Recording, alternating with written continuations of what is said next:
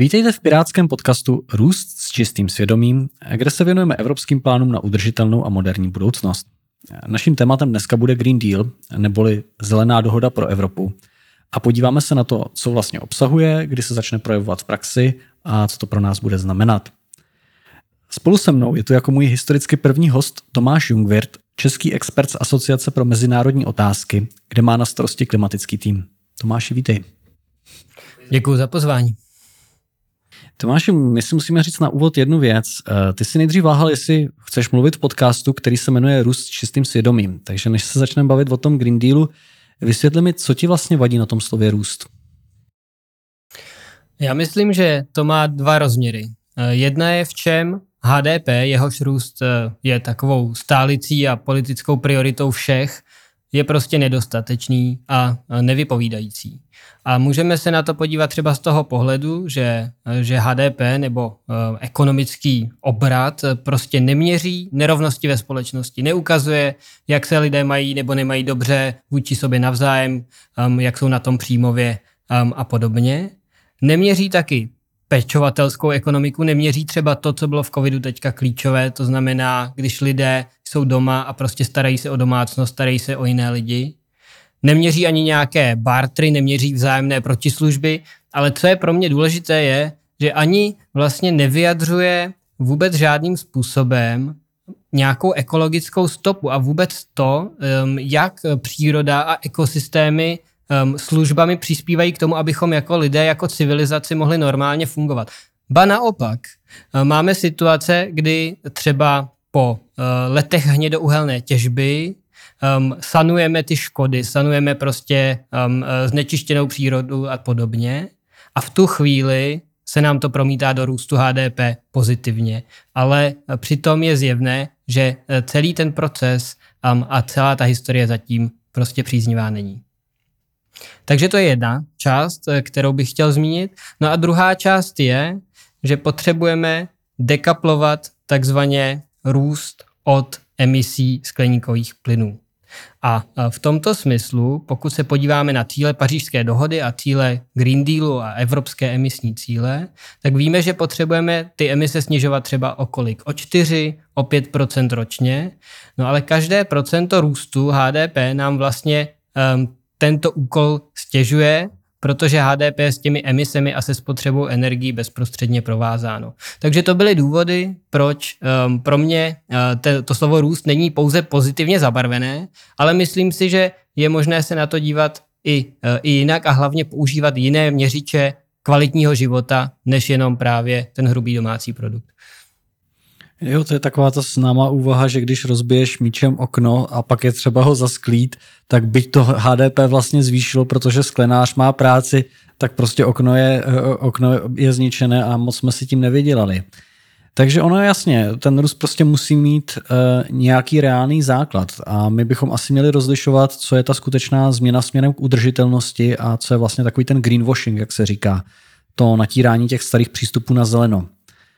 Takže když se podíváme na tu současnou evropskou politiku, eh, je v tomhle v tom směru vlastně poctivá?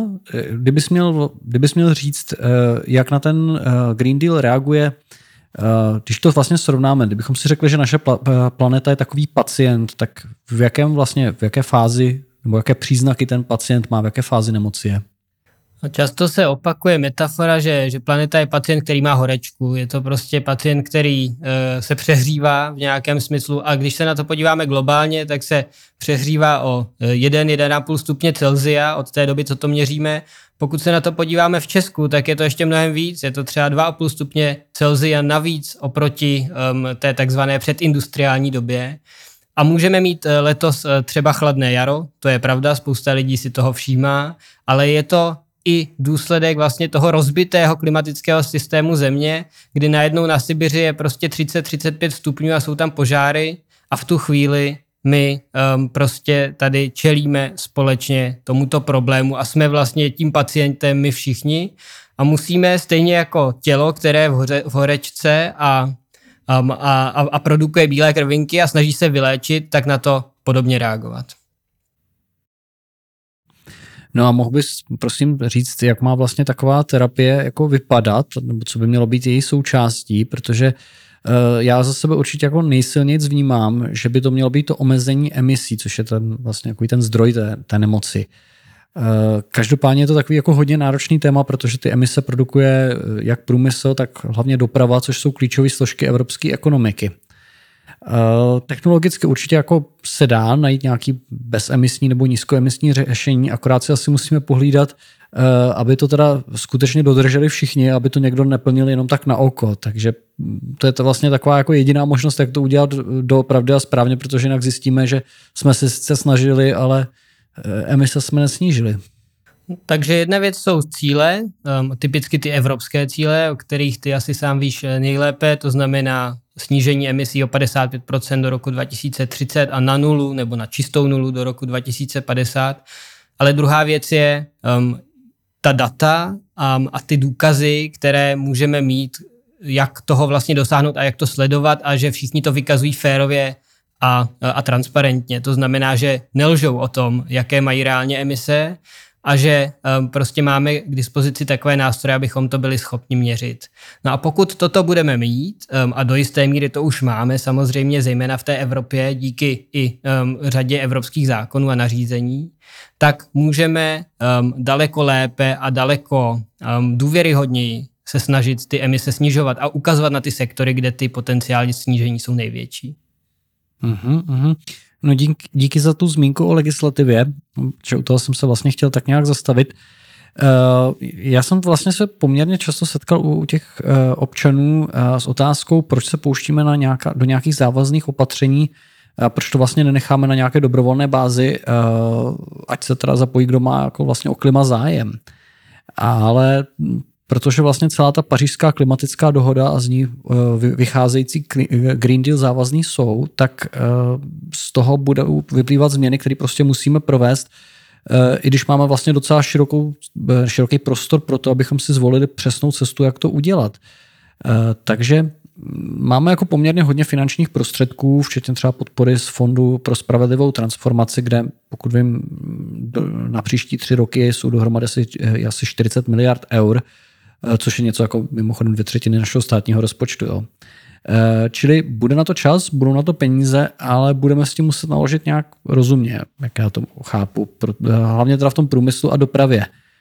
Takže jak to vidíš ty, co by vlastně bylo třeba přijmout za ty opatření a jako, jaký bude mít dopad to, že, že to uděláme v České republice na vlastně ten celý globální obrázek? Já myslím, že v České republice musíme hlavně si říct, že, že v tom vlaku jsme taky a že do něj prostě nebudeme naskakovat, i když už bude dávno rozjetý. A myslím si, že um, čas se velmi krátí, protože ta, ta změna transformativní, která je potřeba pro to, abychom se dostali na to snížení emisí a na tu cestu k té udržitelnosti obecně, tak je, tak je složitá, je nákladná. Jak jsi sám zmínil, peníze máme. Um, ať už od daňových poplatníků, anebo přímo z těch evropských fondů, můžeme mluvit o bilionu korun eh, na dalších deset let.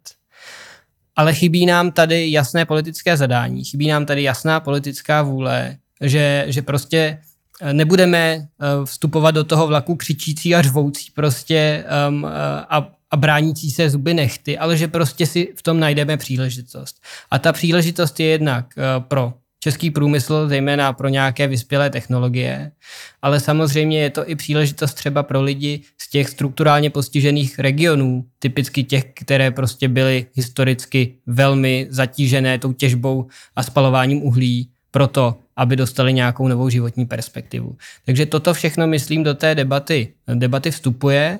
No a v čem to Česko zaostává v tuto chvíli zjevně, tak je prostě ten právní rámec, který, který není adekvátní. Vlastně jsme v situaci, kdy ty peníze v, ně, v nějakém smyslu předchází to právo a teďka vymýšlí, vymýšlíme různé složité cesty, jak je utratit aspoň trochu smysluplně.